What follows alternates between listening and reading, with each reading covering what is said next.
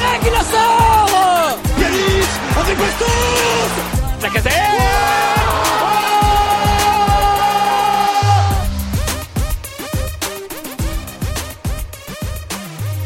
Chers supporters lyonnais, c'est la rentrée sur le Gone Olympique. Voilà, on arrive. euh, bon, bah voilà, on tourne le 12 septembre, ça va sortir le 13 ou le 14. Donc, euh, on est pile à l'heure pour le, début de la saison, hein, comme d'habitude. Mais voilà, euh, on va dire euh, petite contrainte personnelle de toute l'équipe. euh, C'était difficile de, de trouver un moment tous ensemble entre les vacances et les activités professionnelles de chacun. Donc voilà, on reprend un petit peu tard, mais on vous fera euh, un podcast, voire deux, pendant la trêve pour rattraper ça avec euh, notamment un hors-série très probablement et, euh, et un petit débrief de la fenêtre mercato et de tout ce qui s'est passé euh, sur les premiers matchs depuis le début de saison, donc entre euh, entre le la J1 et, euh, et la J3 retardée contre l'Orient, parce qu'aujourd'hui on va parler de de Monaco et on, on débriefera aussi un petit peu Paris dans ce dans ce podcast euh, global qui qui aura lieu la semaine prochaine euh, au Groupama Stadium. Et puis bah pour la rentrée, je suis avec Elliot et Kylian. Comment vous allez messieurs? Salut, salut. Bah écoute, content d'être de retour pour euh, notre deuxième saison euh, chez Gone Olympique. Bah, pareil, euh, pareil que Kylian, euh, toujours euh, sympa de se retrouver pour parler de l'OL dans les bons comme dans les mauvais moments. On va essayer de voir un peu aujourd'hui ce qu'il en est, mais, mais voilà, toujours euh, content de vous retrouver les gars, avant toute chose. C'est ça, les bons mauvais moments, t'as trouvé le bon terme parce que bon là on tourne un lundi soir. On a eu le temps de débriefer un peu, mais hier en, en privé, on va dire, euh, sur la conversation après le match, ça fusait un peu dans tous les sens, tout le monde était un peu à chaud. Et euh, tout le monde avait des avis un petit peu, euh, on va dire, qui fusaient dans tous les sens sur les divers acteurs euh, qu'on a pu voir euh, à la télé hier soir, euh, que ça soit euh, sur le banc, dans les tribunes ou, ou sur le terrain côté lyonnais. on n'était pas forcément très contents, même s'il y avait quand même quelques points positifs. Si vous deviez, les gars, on va dire, résumer le match avec un, un terme, un mot un petit peu qui, pour vous, peut donner l'image du match à quelqu'un qui qui l'aurait pas vu ou qui aurait pas forcément lu ce qui s'est passé, comment vous le définiriez et pourquoi euh, on en a marre? Bah, moi je dirais euh, en un mot, je dirais frustrant. Euh, je pense que c'est ce qui convient le mieux parce que au final, euh, quand je regarde le match hier, je me, je suis dans un état d'esprit de me dire bon, alors il y a eu cette défaite face à Lorient, ça va être le moment de rebondir, de montrer que face à une grosse équipe, euh, les joueurs vont être capables de faire le travail et euh, et de me dire aussi qu'au vu du début de saison et des différentes équipes qu'on avait affrontées, là c'était peut-être vraiment le premier gros test des équipes qui doivent jouer l'Europe en fin de saison. Et euh, à la mi-temps, je me rappelle très bien, je vois cette première mi-temps, alors où on a quand même quelques occasions, etc., où je vois dans le jeu quand même euh, des choses positives. J'ai l'impression euh, d'avoir vu un petit peu de, un pressing assez coordonné que j'avais rarement vu depuis le début de la saison, euh, et même des mouvements intéressants. Et au final, bah, au final, voilà, on se fait punir euh, sur deux coups de pied arrêtés en prenant, en prenant deux têtes, euh, en prenant deux têtes euh, sur voilà sur des sur des coups francs. Donc ça, c'est évidemment dommage. Mais derrière, à côté de ça, euh, tu as des occasions pour marquer, tu les mets pas. Et donc euh, voilà, c'est vraiment euh, frustrant car tu repars de là-bas avec zéro point alors que enfin pour moi sur le papier un nul aurait été largement mérité pour les pour les deux formations. Mais après je pense qu'on en parlera mais tant qu'il y aura autant euh, de facilité à pénétrer notre défense c'est-à-dire qu'à chaque mouvement chaque demi-occasion et et enfin voilà chaque demi-occasion on a peur qu'on a l'impression qu'on peut se prendre un but. Il y a, il y a aucune solidité. Euh, enfin moi j'ai toujours cette impression là que dès que Monaco attaquait ou c'était pareil déjà face à Lorient mais chaque euh, demi-occasion dans notre dans notre moitié de terrain j'ai toujours l'impression que ça peut finir au fond je suis jamais serein à ce moment-là donc euh, tu, tu ajoutes à ça la, la non-réalisation offensive euh, face à tous ces problèmes justement euh, de l'autre côté du terrain en défense et forcément tu as les ingrédients d'un match euh, d'un match que tu perds et que tu aurais dû euh, peut-être même gagner Euh, alors moi j'aurais aussi répondu frustrant, mais pour pas non plus euh, dire la même chose, je vais choisir le mot aberrant. euh, parce que euh, la frustration euh, de ce match a rendu le, le résultat et le, le constat aberrant. euh, parce que, comme tu l'as très bien rappelé, Elliot, on se retrouve dans un match où il y a du mouvement, mine de rien, on arrive à faire des bonnes choses. euh, par séquence, c'est assez agréable à voir. On voit du mouvement, ça part à droite, à gauche. euh, Gusto qui fait des centres, enfin, machin. des bons centres en plus par-dessus le marché. Donc, donc voilà, il y, y avait des motifs de satisfaction qui étaient encourageants. À la mi-temps, 0-0. On se dit, bon, il aurait peut-être fallu pousser un peu plus pour en mettre un, mais bon, euh, 0-0, pourquoi pas. Et là, en deuxième mi-temps, bah, on, en, dès la 55e minute, donc dès le premier but euh, monégasque, en 10 minutes, c'est fini, quoi, parce que 10 minutes après, on prend le deuxième sur une situation similaire. Donc aberrant parce que avec le jeu qu'on proposait, il y avait mille et une choses à faire qui étaient bien mieux que ce qu'on a fait parce que on se prend deux buts, malgré tout on continue de jouer un peu, Toko il met un joli but et voilà, on s'est pris deux buts sur des trucs complètement bêtes quoi et sur des trucs qui ont été mal gérés. Donc sur un point faible en plus, donc aberrant de par la, frustration qui, ressort de ce match quoi. C'est aberrant, c'est ça le mot je trouve. Moi, si je peux vous donner mon, terme, euh, ça serait euh, habituel. J'ai l'impression de revivre euh, la même soirée presque tous les week-ends. Où, allez, on va dire qu'on a, on a deux types de soirées à l'Olympique lyonnais. un match mal joué et gagné ou perdu en fonction de la qualité de l'adversaire. Et des matchs bien joués contre les bonnes équipes et perdus quasiment tout le temps, ou du moins un match nul. Parce que pas de réalisme dans aucune des deux surfaces. Euh, et, ouais, donc c'est habituel, euh, presque blasé de, ce qui se passe. Et euh, je me demande où sont les clés pour arriver à sortir de, de ce. J'ai l'impression que c'est un cycle vertueux négatif qui, qui s'arrête, qui s'arrêtera jamais. Où bah, toutes les semaines, il va se passer un truc qui va faire que oh putain la semaine dernière c'était pareil. Ah, la semaine dernière, c'était pareil. Ah, la semaine dernière, c'était pareil. Et à la fin, bah. Ça fait des années. et à la fin, il n'y a pas trois points. Et... et on commence à se dire, euh, on change d'entraîneur. On change de joueur. On change de propriétaire. On change d'équipe dirigeante. Et on en arrive on change de joueur, à la même chose. Euh, et, euh... et ouais, je sais, je sais plus quoi faire, je sais plus quoi dire. C'est, le, le constat est terrifiant, je trouve. De se dire, euh, ou depuis, si, on prend l'OL depuis le, dernier trophée gagné, c'est-à-dire la Coupe de France 2012 face à Kevin, euh, citez-moi un point sur lequel l'OL a progressé, hormis l'EBITDA.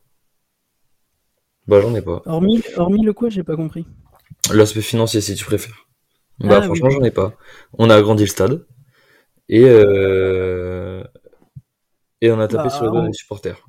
Chose qu'on faisait pas. on a eu euh, quelques bonnes sensations.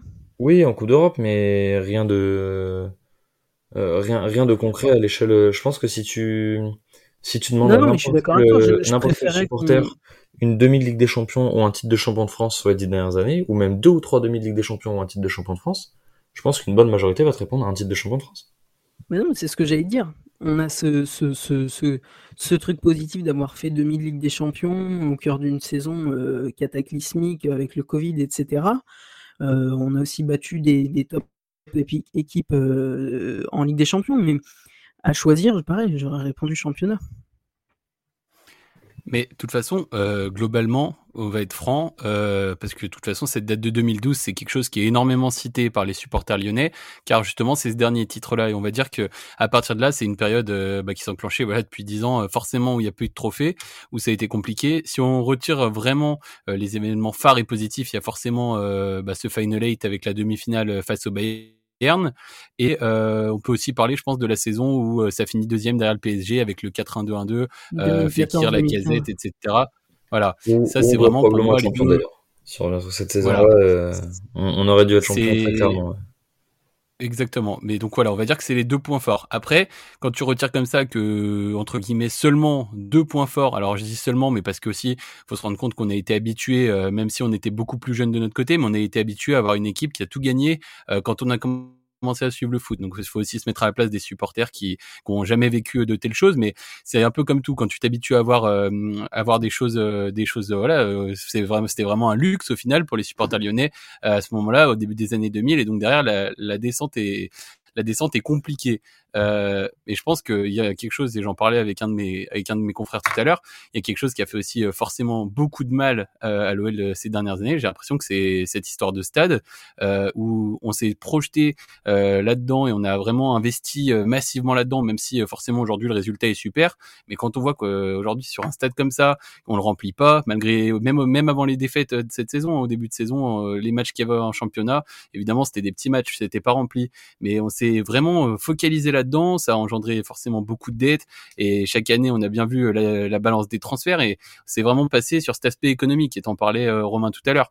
Et donc là où je veux en venir, c'est que sur ces dix ans, finalement le bilan à tirer il est bah, c'est bon, qu'il y a eu un focus qui a été fait sur certaines choses et qu'aujourd'hui il va falloir essayer de se recentrer euh, un moment ou un autre. Alors est-ce que ce sera avec euh, au moment où Olas partira ou est-ce que ce sera avec lui, j'en sais rien, mais il va falloir se recentrer sur le sportif, ce qui avait fait euh, le succès de l'OL euh, justement dans les dans les années 2000 et voilà arrêter de se contenter et pour bah, je recite encore mon confrère tout à l'heure mais qui me disait il y a une époque dans les années 2000 l'OL vendait ses l'OL gardait ses meilleurs joueurs et vendait les moins bons. Aujourd'hui, on a l'impression que c'est l'inverse. L'OL vend ses meilleurs joueurs pour garder les moins bons en se disant par exemple alors euh, moi je j'ai pas d'avis tranché sur Paqueta etc euh, je suis pas certain qu'avec lui ça aurait été euh, ça aurait été dix fois mieux que ce qu'on voit. Mais quand tu vends quand même un, joueur qui est titulaire dans la sélection brésilienne et qui va certainement jouer la Coupe du Monde en tant que titulaire et que tu dis bon bah on pense qu'avec Romain Fèvre et Jeffrey Nadelaïde ça fera l'affaire derrière pour le remplacer numériquement. Et voilà c'est des joueurs prometteurs mais mais enfin je sais pas si on se rend compte de la, de la, du manque d'ambition derrière qu'il y a derrière ça. Et aujourd'hui, de se dire ça, c'est, c'est quand même assez cruel et c'est un peu symbolique de, de ce qu'on voit sur le terrain avec euh, un coach qui est pas forcément très inspiré, qui arrive pas à faire passer ses idées depuis un an et demi.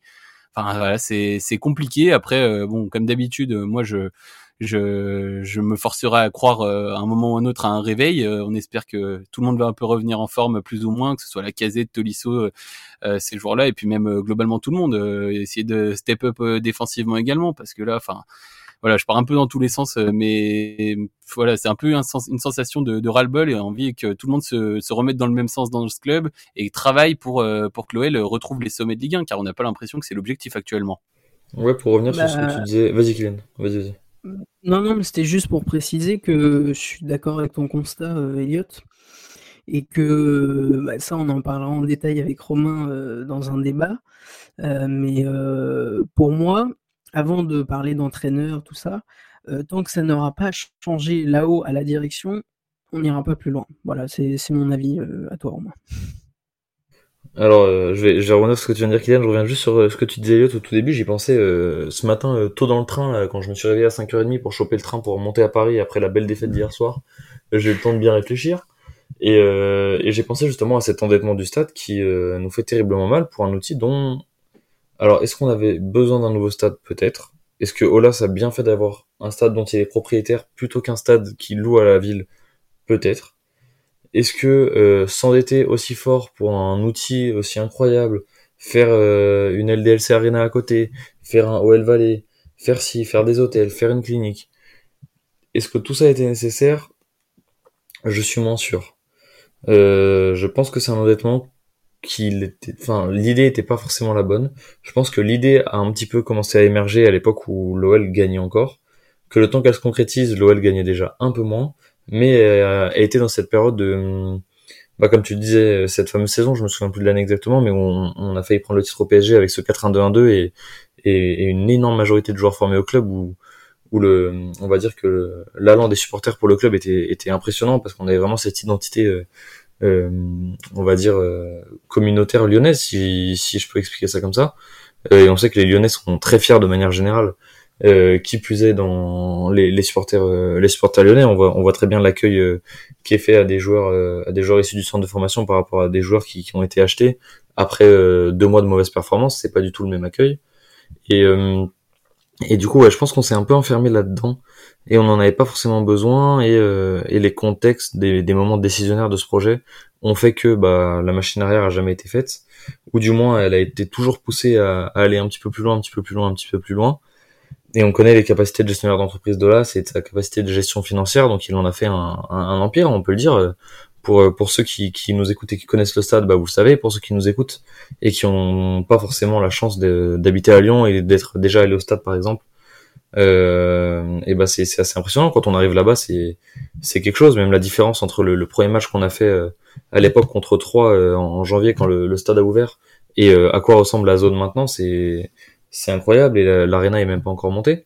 Donc euh, donc c'est sûr que c'est génial à voir et c'est très plaisant quand on va au stade de se retrouver dans cet univers OL vraiment immersif, je trouve. Mais est-ce que c'était vraiment nécessaire et est-ce que euh, si on avait dit aux Lyonnais, bah, vous aurez un stade qui sera peut-être un peu plus petit, à peine plus grand que Gerland, euh, mais vous aurez une équipe qui sera peut-être pas, on n'aurait peut-être pas pris plus de trophées, mais qui sera du moins plus compétitive et plus agréable à regarder. Je pense que bah, tout le monde aurait voté pour ça, plutôt qu'un qu'un magnifique écran de presque 60 000 places, mais comme tu le dis Elliot, qui est plein euh, que quand on croise le PSG ou un match de Coupe d'Europe et encore. Donc, euh, donc ouais, je pense que le, le problème peut venir de là et que En fait, on n'a pas forcément un peu penser à, un peu penser à Arsenal en fait euh, quand tu, tu regardes bien euh, Oui, c'est quand tu as eu la transition entre. Highbury et l'Emirates, euh, un peu cette période euh, euh, compliquée pour Arsenal euh, après une grosse une grosse période euh, voilà où ils étaient extrêmement bons euh, dans les années 2000. Euh, T'as eu ce changement de stade aussi et ça me fait penser un peu à ça dans le sens où c'est des clubs qui se sont focalisés à un moment donné sur ce projet de stade. Alors aujourd'hui on voit que du côté d'Arsenal euh, surtout cette saison, ça part bien, etc. Et c'est ce que je souhaite un jour ou l'autre à l'OL, de réussir à trouver un coach euh, ambitieux qui arrivera à, à, à driver les joueurs qui sont présents au club, à voilà essayer d'instaurer quelque chose, d'instaurer une identité. Et mais voilà, là j'ai un peu l'impression que ça fait comme Arsenal à une époque où voilà ils étaient un peu euh, ces dernières années toujours euh, euh, derrière un peu les favoris. Et voilà, il faudrait pas que ça devienne quelque chose qui, qui devienne habituel pour l'OL. On entendait toute la, on entendait tout le temps, ouais Lyon qualifié euh, 24 ou 25 fois en Coupe d'Europe chaque, enfin voilà chaque saison consécutive, etc. Il y avait déjà eu, euh, alors quand le Covid arrêté, euh, que le club ait fini septième. Euh, donc là, bon, on va dire contexte un peu à part, car il restait encore pas mal de matchs. Mais, mais voilà, il y a un moment avant ça, même on disait, avant ça, on disait, bah c'était la LDC chaque année. Après, ça a été bah, les coupes d'Europe. Et là, maintenant, bah tu peux dire, bah non, plus de coupe d'Europe. donc bon, il va falloir, comme je disais, de toute façon, ça va être une question. Au bout d'un moment, il va falloir que, au-delà du coach, au-delà des joueurs, que les dirigeants euh, reprennent euh, vraiment reprennent euh, leur leur projet et surtout se demandent ce qu'ils veulent faire avec le club. Parce qu'honnêtement tu peux pas rester dans un entre deux et vouloir affirmer que tu vas jouer le podium etc sans en mettre les moyens parce que c'est mentir à tes supporters. C'est euh, voilà au final aujourd'hui les les gens sont sont très bien informés sur le foot très bien éduqués. Il y a de multiples sources d'informations et les gens connaissent ça commence euh, commencent vraiment à connaître de mieux en mieux. Donc je pense que quand tu es dirigeant aujourd'hui tu peux plus te permettre tu peux plus euh, tu peux plus berner les gens. Peut-être comme à une époque c'était plus facile de le faire. Quand il y avait moins de canaux d'information etc et euh, aujourd'hui euh, je suis désolé mais c'est c'est quand même euh, enfin peut-être que tout se remettra dans l'ordre cette saison et que l'OL ira jouer le podium jusqu'à la fin, ce que je souhaite. Mais honnêtement, quand tu regardes le, le mercato, comment c'est possible euh, que voilà, en juillet, le dernier mouvement c'est Nicolas Tagliafico. Je sais pas si vous vous rappelez quand c'est, mais c'est le dernier mouvement que tu fais alors que tu partais sur un mercato extrêmement ambitieux, etc. Quand tu vois les autres équipes comme ça a bougé, euh, je peux parler de Lens, de Marseille, même de Rennes et Nice. Alors même si c'est pas encore exceptionnel cette saison pour les deux derniers cités, mais mais voilà, il y a un moment où il faut se mettre face aux réalités et se dire bah Aujourd'hui, finalement, il n'y a pas grand-chose qui a bougé dans cette équipe. On a ramené euh, surtout deux anciens euh, qui vont essayer de venir se relancer car c'était compliqué, compliqué pour l'un comme pour l'autre. Et même si je pense que c'est des bons coups, bah aujourd'hui, il va falloir quand même espérer qu'un jour ou l'autre ça, ça aille un peu mieux et qu'ils apportent plus parce qu'on attend clairement plus d'eux. Et, euh, et, voilà, il va surtout essayer de, de, que Peter Bush trouve euh, trouve un moyen de stabiliser cette équipe et surtout d'en faire quelque chose de cohérent parce qu'aujourd'hui enfin hier non mais honnêtement contre Monaco à un moment donné euh, il a envoyé huit attaquants. J'avais l'impression que c'était les compositions FIFA que je fais euh, quand euh, je suis en train de perdre 2-1 à la fin du match. Donc Ah oui parce que faut, faut non, mais, à 3 avec Busto et Tagliafico en axio latéraux euh, il faut faut avoir un petit pet au casque hein. alors j'entends bien que il sait mais... quoi faire mais non mais le, le, le côté le constat que tu fais là De le, le mercato, euh, le dernier mouvement c'était Tagliafico et c'était vraiment pas au dernier moment, c'était euh, il y a un moment. D'accord, euh, mais encore une fois, c'est dû à qui? Ça Je suis désolé. C'est encore les, les, dirigeants qui nous ont dit oui cet été on va essayer de faire des investissements, on va vendre, on va essayer de vendre des gros joueurs. On a vendu Paqueta, est-ce qu'on a réinvesti l'argent? Non. On nous a vendu a... une augmentation du capital de 85, 80, 65, voilà. 85 millions d'euros, 85 millions d'euros avec euh, John Textor. Je sais plus, mais j'ai vu, j'ai même pas vu 5 balles sortir pour un sandwich. Voilà. Et... non, mais, donc euh, voilà, je suis désolé. On a ça. Boité, euh, on le voit plus et c'est peut-être pas un, mauvais dans un sens où bon, il a jamais trop donné de garantie. Mais qu'est-ce qu'on a fait? On l'a pas remplacé. On a gardé Mendes qu'on a même prolongé. Ça c'était quand même euh, très très fort quand c'est arrivé ça la saison dernière. Et à côté de ça, on a toujours euh, l'ancien René en défense. Là j'ai oublié son nom. Comme quoi tu vois il m'a pas marqué. Euh, on a on l'a toujours lui. Voilà, Da Silva, on l'a toujours alors que enfin le mec. La grande faucheuse à part, euh, à part tenir euh, le food truck euh, à l'extérieur du stade, on ne sait pas ce qu'il fait. ah si, il faut Awar, des pénalties, des cartons rouges, il sait faire ça. Là, il est. Awar, à part euh, nous vendre son truc de burger, ton copain, la Romain, euh, on sait toujours pas ce qu'il fait. Parlez pas, il va prolonger. Il y a eu des rumeurs aujourd'hui. Vous allez voir. Super, je Vous allez je voir s'il va pas revenir. Voilà, bah, c'est bien. Ça fait 2-3 ans. Songerait, l'OL songerait à le prolonger, oui. euh, J'ai vu l'info sortir aujourd'hui aussi. C'est Alors bon, après. euh, Ouais, mais bon, est-ce qu'au final, euh, t'as pas intérêt à le prolonger en espérant euh, en tirer euh, quelque chose? Parce que là, mais c'est pas toujours comme ça, Au hein. point, au point, Ouais. de toute façon, on toujours prolonge et ça, on vend mecs. 5 millions, c'est toujours mieux que rien. Ça fait des années, gratuitement. ça fait des années qu'on chope des joueurs ou qu'on recrute des joueurs dans le but de les relancer. C'est toujours comme ça. Alors des fois ça marche, sauf que excusez-moi, mais c'est quand même un grand risque. Et si ça marche pas, on aura beau- on aura bien l'air de con parce que l'année prochaine, il vaudra encore moins une, une clopinette le mec. Et pour le revendre, je vous, je vous raconte pas l'histoire. Donc non, Ouais, je suis désolé, il y a un problème. referas toujours 5 ou 10 millions à quelqu'un, même s'il fait pas une bonne saison. Ouais, mais il aurait fallu le faire cet été. Je suis désolé là. Parce qu'il est encore jeune, il est, il a quoi, il a, il a, il a entre guillemets que 23 ans à voir. Si je dis pas de conneries. Ouais, Donc j'entends bien qu'il a, a plus de qu'il- 17 ans. Et qu'il est plus que sur cours alternatif depuis deux ans. Mais en attendant, euh, sans rentrer dans le débat de est-ce qu'il faut qu'il joue, est-ce qu'il va redevenir meilleur ou pas, euh, un mec comme ça, euh, il reste avec une valeur marchande entre 5 et 10 millions d'euros, je pense. Si on peut le prolonger pour un salaire qui est pas non plus mirobolant, euh, je pense que euh, que ça vaut le coup de le prolonger et de le revendre l'été prochain. On, on- on arrivera toujours à le revendre. Certes, pas aux 40 ou 50 millions qu'on aurait pu prétendre il y a trois ans, mais euh, mais c'est toujours mieux que rien. Non, mais, surtout, de ça, Romain, Romain, Vas-y, vas-y. Ah bah, bah, non, non, mais j'allais dire, honnêtement, euh, si on se recentre sur le match d'hier, euh, moi, euh, vous savez très bien, euh, voilà, que Awar, euh, je l'ai vu euh, petit à petit euh, chuter euh, dans les hiérarchies des milieux de l'OL jusqu'à euh, m'en faire. Enfin voilà, euh, aujourd'hui, euh, enfin globalement, l'année précédente, quand il commençait euh, pas sur le terrain, j'étais aussi content euh, vu ce qu'il était capable d'apporter. Mais euh, il y a un moment donné où c'est ce que je vous dis, il va falloir se mettre aussi en face de la réalité des choses. Et aujourd'hui, euh, quand on voit un milieu avec euh, Le Penant, euh, Cacré et Tolisso par exemple, ce qui semble être vraiment le milieu titulaire actuellement euh, de cette équipe, c'est-à-dire que tu as trois joueurs, on va dire au moins deux avec Cacré et Le Penant, qui sont euh, capables de jouer de l'avant, mais qui sont pas des joueurs, euh, qui sont pas des 8-10, qui sont pas forcément capables d'aller avoir cette euh, faculté à trouver la dernière passe. On va dire que celui qui pourrait peut-être le faire, c'était Tolisso à une époque vraiment en tant que pur relayeur, mais aujourd'hui Tolisso, on voit bien que, que physiquement il sait pas encore ça, qu'il est pas encore prêt. Donc est-ce qu'il sera, est-ce qu'il sera apte à le faire plus tard dans la saison, je ne sais pas.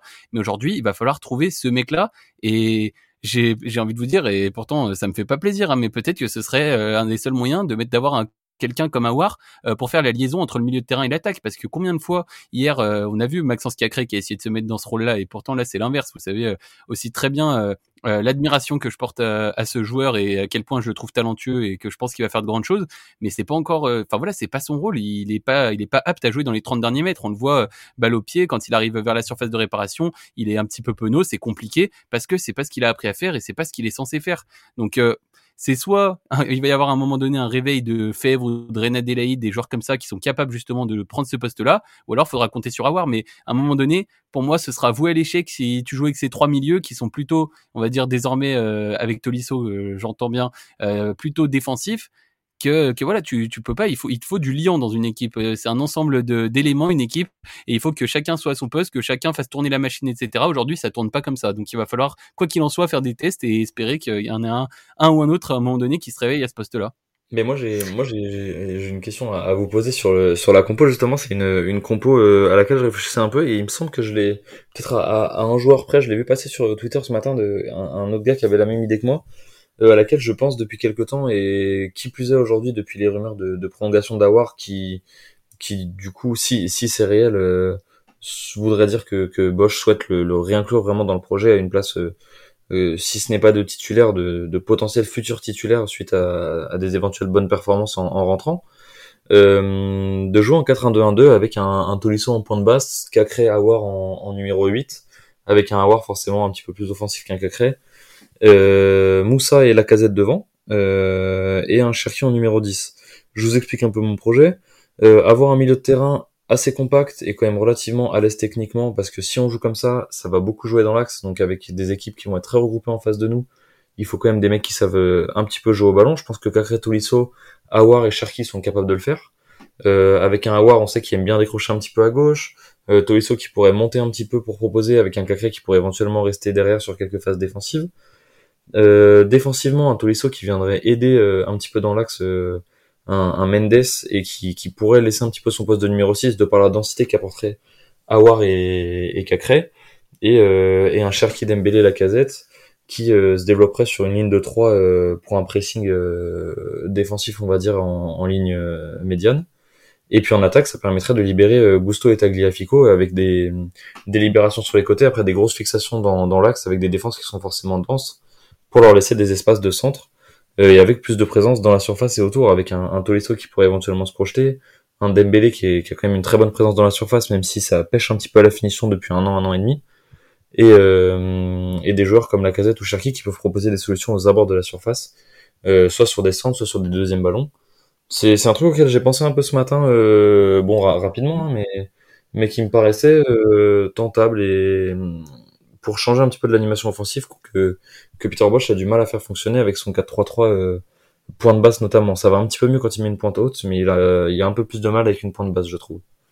Non, en théorie, je, je serais d'accord avec ce, ce, dispositif. Sauf que moi, ce qui me fait peur, c'est que autant en phase offensive pour les ailes, c'est super, mais en phase défensive,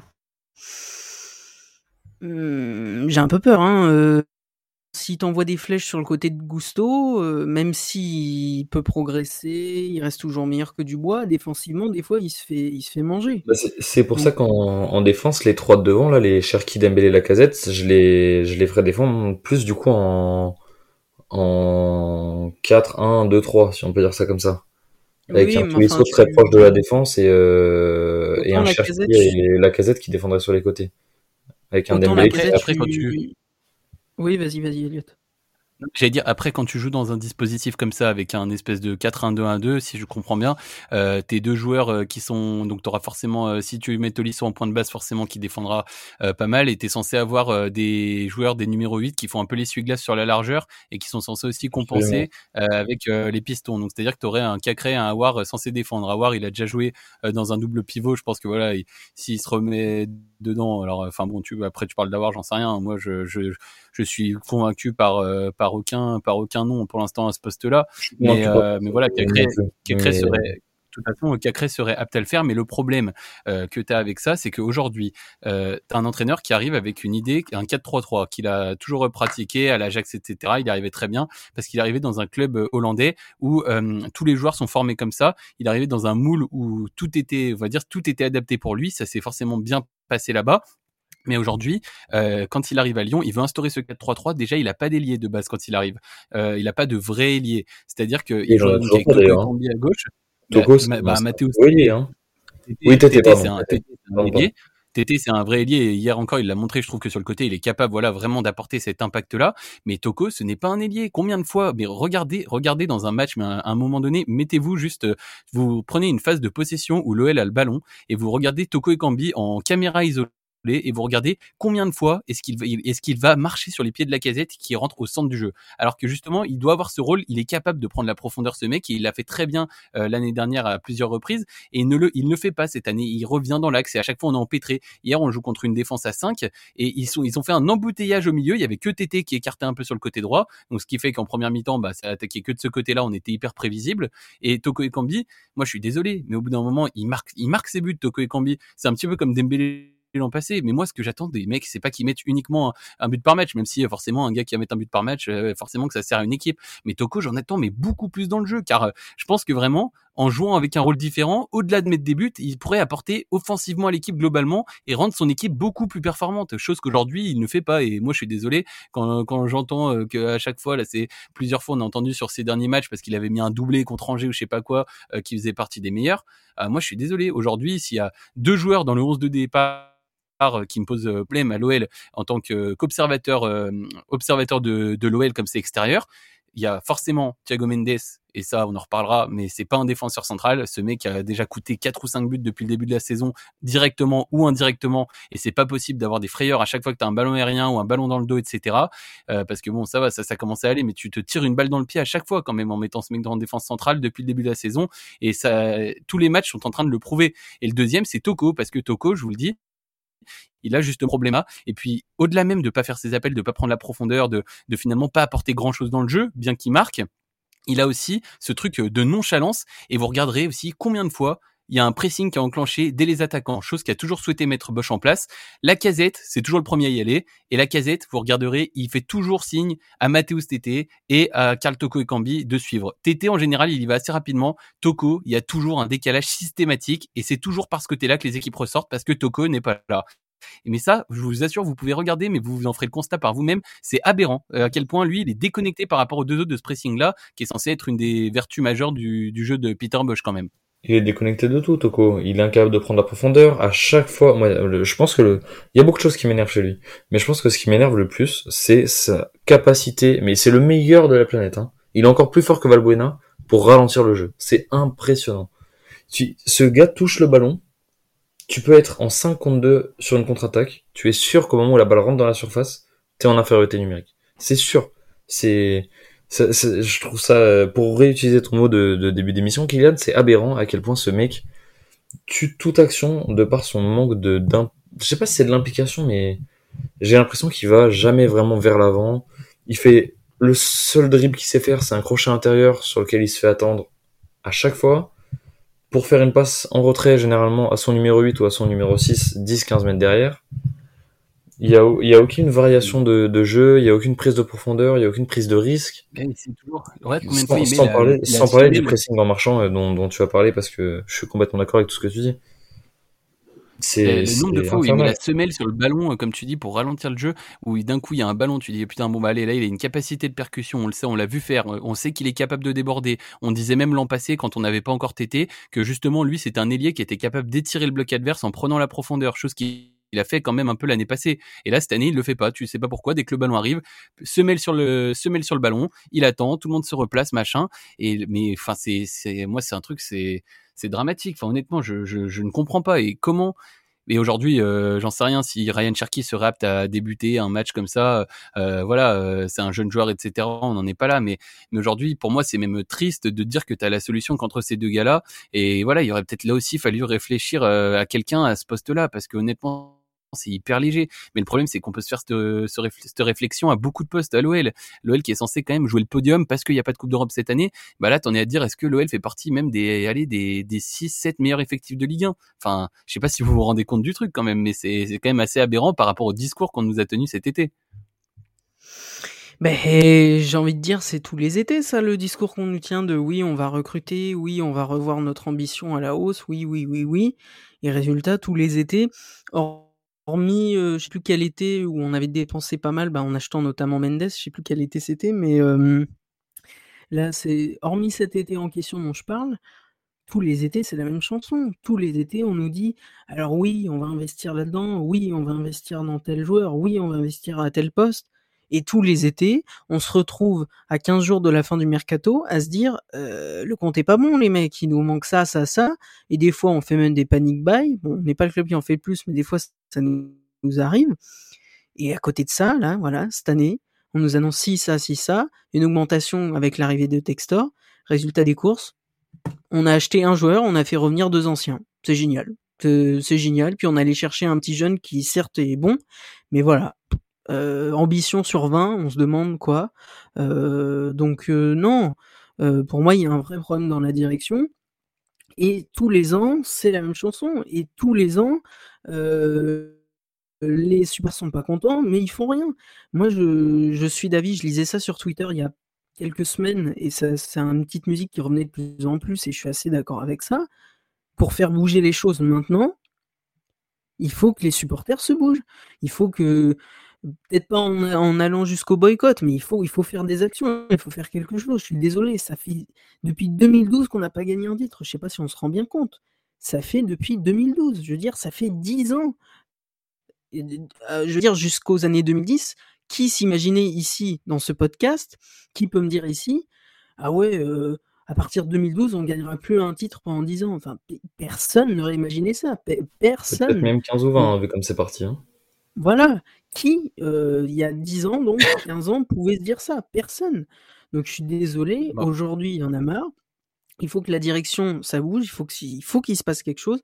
C'est en cours avec Textor, mais il faut aussi changer la mentalité, il faut faire quelque chose.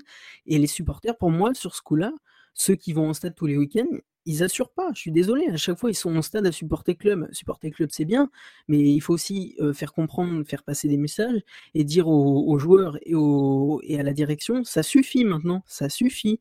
Plus de 10 ans bientôt sans un titre, ça suffit. Donc les supporters, il faut aussi qu'ils se bougent, il faut que ça vienne de l'intérieur. Ouais, j'espère qu'il va... falloir trouver une solution. Il va falloir trouver une solution. Façon, euh, de toute façon, euh, on en revient à la même chose. C'est une transition qui a été ratée euh, suite à de nombreuses années euh, de succès, etc. voilà, aujourd'hui, de toute façon, on peut plus revenir en arrière. Donc, il va falloir espérer, parce que moi, je vous le redis, là, on est très alarmiste, mais parce que comme c'est le premier podcast de la saison aussi, on revient un petit peu sur sur cet été. On parle un petit peu de tout, etc.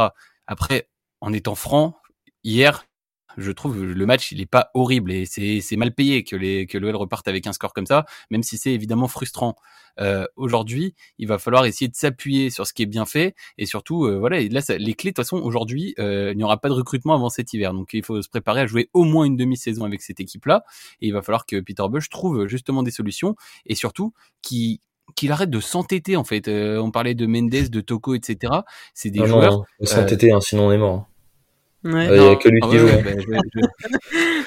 J'y ai pensé, j'y ai pensé, elle est belle. non, mais, non, mais euh, voilà, ce que je veux vous dire par là, c'est que Aujourd'hui, euh, on parle de Cherki, on parle de Boateng, on parle de Diomandé pour remplacer ces mecs-là, j'en sais rien. Mais il va falloir faire des tests parce que, mais même au-delà de ça, regardez l'équipe, elle n'a pas bougé, elle n'a pas tourné depuis le début de la saison. C'est toujours la même équipe qui joue. Alors, euh, sauf parfois il y a un milieu qui diffère. Mais est-ce que contre Lorient, la semaine dernière, on était obligé de faire jouer la même équipe euh, titulaire? Alors je sais qu'on a qu'un match par semaine, etc. Sauf que là, en revanche, tu jouais quatre matchs en deux semaines euh, avec ce match en retard euh, parce que ils ont fait le, le, festival des Celtics, voilà, en Bretagne. Et, hum, et donc du coup, euh, je comprends pas pourquoi contre Lorient, par exemple, tu n'as pas fait tourner en disant bon bah le gros match de la semaine c'est dimanche soir. Euh, à un moment donné, euh, là il y a quelques joueurs qu'on peut faire tourner. Pourquoi pas faire jouer Dembélé à la place de la Casette? Euh, Pourquoi pas essayer de faire euh, jouer un Cherki dans un match comme ça? Ou un Barcola, j'en sais rien, celui qu'il estime être le plus prêt à pouvoir essayer de dépanner sur le côté. Et, et voilà, mais là pour l'instant c'est la même équipe qui tourne et t'as l'impression que des mecs comme Thiago Mendes ou Toko Ekambi, ils peuvent faire ce qu'ils veulent sur le terrain, ils seront alignés. Et après, en plus, il les défend euh, en conférence de presse, etc., notamment Thiago Mendes. Donc, euh, moi, j'espère juste qu'il va pas rentrer, euh, parce que moi, Peter Bush, c'est un coach, voilà, j'ai toujours plus ou moins cru en lui, etc. Même encore aujourd'hui, je suis pas persuadé que de le virer, ce soit la solution. Des coachs, on en a vu passer à l'OL, et au bout d'un moment, on sait très bien qu'il y a quelque chose qui est au-delà des coachs et des joueurs, c'est quelque chose dans ce club, une ambiance générale qui règne, et je l'ai déjà dit à de nombreuses reprises. ça serait intéressant d'en parler, on parlera de tout ça un peu plus détaillé qu'aujourd'hui, ça serait intéressant parce qu'il y a plein de choses. Bien sûr, ouais, non, mais je finis juste en disant que au bout d'un moment, moi, je suis pas sûr que virer Peter Bush soit la solution, etc.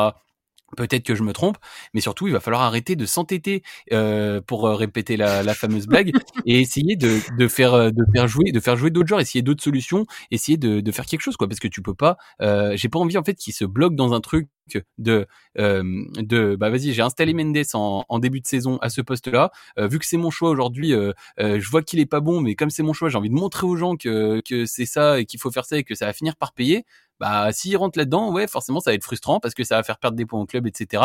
Et là, à ce moment-là, il faudra se poser des questions. J'espère simplement qu'il est encore assez lucide pour se dire que ses choix peuvent être les mauvais et qu'aujourd'hui il faut changer quelque chose. Mais sans, même parler de, ce que tu dis à la fin, moi je voudrais revenir au début de ton intervention. Dit le match de Monaco en soi, il n'était pas mauvais, bien sûr. On a globalement dans le jeu, on a bien joué, ça c'est indéniable. Euh, globalement, ça, les transmissions ont été faites, ça on peut pas le nier. Mais je suis désolé, c'est un truc qu'on dit depuis des années, ça. De dire, on a des occasions, on accumule les, occasions, mais on les met pas au fond. On galère à marquer, on galère à arriver à faire la dernière passe, on galère à finir les actions. Ça fait des années. Et ça, je suis désolé, c'est un truc inhérent qui est devenu inhérent au club et qui pour moi ne dépend pas forcément de boss parce que c'est un truc qui tu l'impression comme tu dis que c'est un truc latent, une espèce de mentalité latente et c'est un truc qui reste et ça fait des années, des années qu'on dit que c'est frustrant euh, en attaque parce qu'on n'arrive pas à finir, on n'arrive pas à mettre tout le temps les pions. Et voilà, moi je suis désolé, c'est un constat qu'on tire depuis plusieurs années et il va falloir agir dessus. Et pour moi, le problème là-dessus n'est pas Bosch, et on, en parlera euh, dans, une autre fois plus en détail, Romain. Et je sais qu'on sera pas d'accord là-dessus, mais pour moi, le problème principal à Lyon, que ça soit, on va lister, hein, que ça soit sur le recrutement. Sur le recrutement, ça, je suis désolé, vous n'allez pas me dire que c'est l'entraîneur. Sur le recrutement, sur la mentalité de certains joueurs, sur le fait que certains joueurs euh, restent alors que ça fait des lustres qui devraient être partis sur ces trois trucs-là, pour moi, c'est à imputer à la direction et à personne d'autre. Et à personne d'autre. Donc aujourd'hui, il va falloir agir. Peut-être que la transition avec Textor va faire du bien, va installer autre chose. Mais en l'état actuel des choses, c'est pas bon, c'est pas bon et on prend pas le bon chemin et là on est dans un podcast un peu dramatique parce que on vide notre sac comme tu disais Elliot un peu on vide notre sac de cet été, on vide notre sac du mercato, euh, on vide notre sac du même si le début de saison me, me, me paraît satisfaisant, on vide notre sac un peu du match de d'hier. Voilà, euh, ça nous amène à tout ça. Et il va falloir agir, il va falloir trouver les clés. Mais pour moi, ça vient pas de l'entraîneur le souci. C'est ma conclusion là-dessus. Ouais, on en parlera tranquillement pendant, pendant la trêve, les gars. On a déjà, on a déjà fait un beau podcast, 40 minutes, mine de rien, pour parler de ce match à Monaco, parce que, bah, comme on l'a dit, hein, il a beaucoup résumé euh, tout ce qui s'est passé, et, puis du coup, on a un peu écarté sur les, les sujets euh, un petit peu actuels, qui sont, c'est forcément un petit peu difficile de les écarter, même si on les détaillera plus euh, la semaine prochaine. C'est vrai que forcément, ils sont redondants depuis, depuis des mois et des mois, voire des années pour certains. Et effectivement, il y a, y a, beaucoup de gens à qui, à qui on peut remettre la faute dessus. Maintenant, on va, on va voir, euh, on va voir ce que ça donne, mais, mais on, on en parlera de manière plus détaillée. Et je pense qu'on on essaiera de la semaine prochaine de faire un podcast avec euh, toute l'équipe ou presque pour avoir euh, un max d'avis différents et un, un, débat encore plus intéressant pour vous. Peut-être un invité mhm. en, en, fonction. On verra si on est nombreux dans l'équipe, il n'y aura pas d'invité. Euh, S'il reste un peu de place, on essaiera d'inviter quelqu'un. Et euh, ça permettra d'avoir un avis aussi extérieur à l'équipe parce que c'est vrai que nous on en, on en discute en, en, podcast, mais on en discute aussi en, en privé euh, un peu quotidiennement. Donc, euh, donc ça permettra d'avoir des avis qu'on connaît pas forcément à l'avance. Donc c'est aussi intéressant de réagir, euh, on va dire à chaud, parce que là même si on sait pas toujours ce que ce que chacun va dire, on, on, connaît dans les grandes lignes dans les grandes lignes les avis de chacun. Donc ça sera ça sera intéressant, mais on va rester là-dessus pour aujourd'hui les gars, ça me paraît pas mal. Et puis on va on va croiser les doigts pour le pour le match contre le PSG. Hein. On va espérer que ça se passe pas trop mal, même si, euh, comme on disait, ce, ce, gros problème de réalisme dans les deux surfaces. J'ai peur que contre une équipe contre le, comme le PSG, qui justement a elle cette qualité de réalisme dans les deux surfaces, euh, ça fasse une, une belle branlée. Moi, je me souviens de saisons où, où on a presque nos meilleurs matchs de la saison contre Paris, euh, mais à la fin, il y a, 5-0 ou 4-0. Euh, oui, je me rappelle. Justement à cause de ces problèmes-là, alors que, alors que sur 70 minutes, on, on est au-dessus d'eux, euh, un peu comme ça a été le cas contre Monaco. Euh, hier, bah, ça me fait un petit peu peur, surtout quand on voit l'état de forme des, des trois devant en ce moment. Mais bon, bah, c'est l'Olympique Lyonnais, c'est à domicile, on sait que qu'on est très bon à domicile ces derniers temps, qu'on est capable de tout contre les grosses équipes, donc on va on va espérer que mm. qu'ils soient à la hauteur de l'événement. C'est très bien. Tu sais très bien, Romain, que ce serait tellement Olympique Lyonnais que de gagner contre le PSG comme ça et euh, de repartir. Euh, c'est c'est c'est. Enfin voilà, on, on, le, ah, cette équipe. On, connaît cette équipe en fait. C'est, c'est en fait c'est, c'est, c'est une boucle. On lit comme dans un livre ouvert. L'impression on est bloqué. ouais. Donc bon, on va voir et puis nous on se laisse là-dessus les gars. On vous dit euh, à la semaine prochaine pour euh, pour le podcast sur mon débrief du PSG. Et euh, ça sera, je pense, un gros podcast. Hein, C'est-à-dire qu'il doit durer bien une bonne heure sur euh, le débrief du match contre le PSG, plus euh, le débrief de la fenêtre mercato précisément et des problèmes euh, de l'Olympique Lyonnais depuis euh, depuis un an et demi, plus spécifiquement depuis qu'il y, y, a Peter Bosch, mais aussi sur les, les dix dernières années, comme on en a un petit peu parlé aujourd'hui. Et puis on va essayer de vous sortir un hors-série sur un match un match mythique. On va essayer de continuer la la série qu'on avait commencé l'année dernière en étant un petit peu plus régulier cette année parce qu'on a, on a, on va avoir un petit peu plus de temps que l'année dernière. Donc on va on va vous sortir ces podcasts hors série. normalement le match euh, dont on parlera euh, sera des bons souvenirs euh, même pour les plus jeunes qui nous écoutent parce qu'il est il est un petit peu plus récent que que ceux qu'on a pu traiter comme ceux contre le Real Madrid ou, ou l'AC Milan. Donc voilà, on se laisse là-dessus. Euh, merci à vous les gars d'être d'être au rendez-vous bah, comme d'habitude. Merci toutes les semaines. Hein. Merci Romain pour cette présentation de qualité. Et puis avec avec plaisir. Avec plaisir. Et puis, euh, bah, nous, on se retrouve la semaine prochaine, les gars. Et puis, euh, comme d'habitude, on se dit au revoir avec, euh, avec un petit mot de la plus grande légende du club, Monsieur Johnny. C'est moi qui dis merci à vous tous parce que c'était magnifique.